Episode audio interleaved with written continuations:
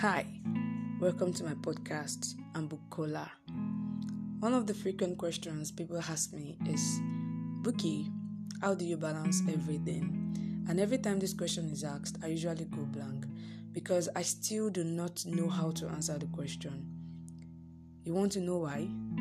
That is because I do not have a formula or a mapped out plan on balancing responsibilities on my hand or life in general. In fact, most times I follow my instinct, and this is what helps me to identify and work according to priority.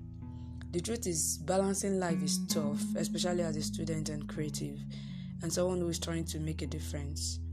For me, I have to juggle between school, writing, my businesses, reading, innovation, keeping up with friends, and as well as social media. I might seem as though as I have it all figured out on the outside.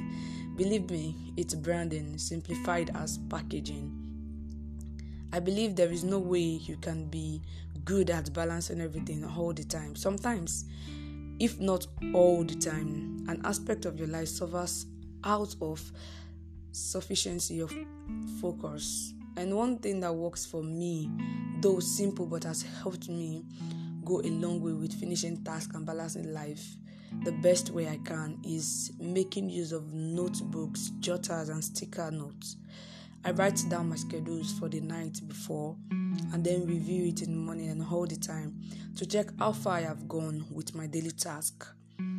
It helps me to break down big tasks or goals into small tasks which are easily achievable and you see, one reason I do not like giving formulas to ambiguous questions like how to balance life is because they are basically ambiguous. What works for me might not work for you. So, yeah, I want to know how do you balance your own life?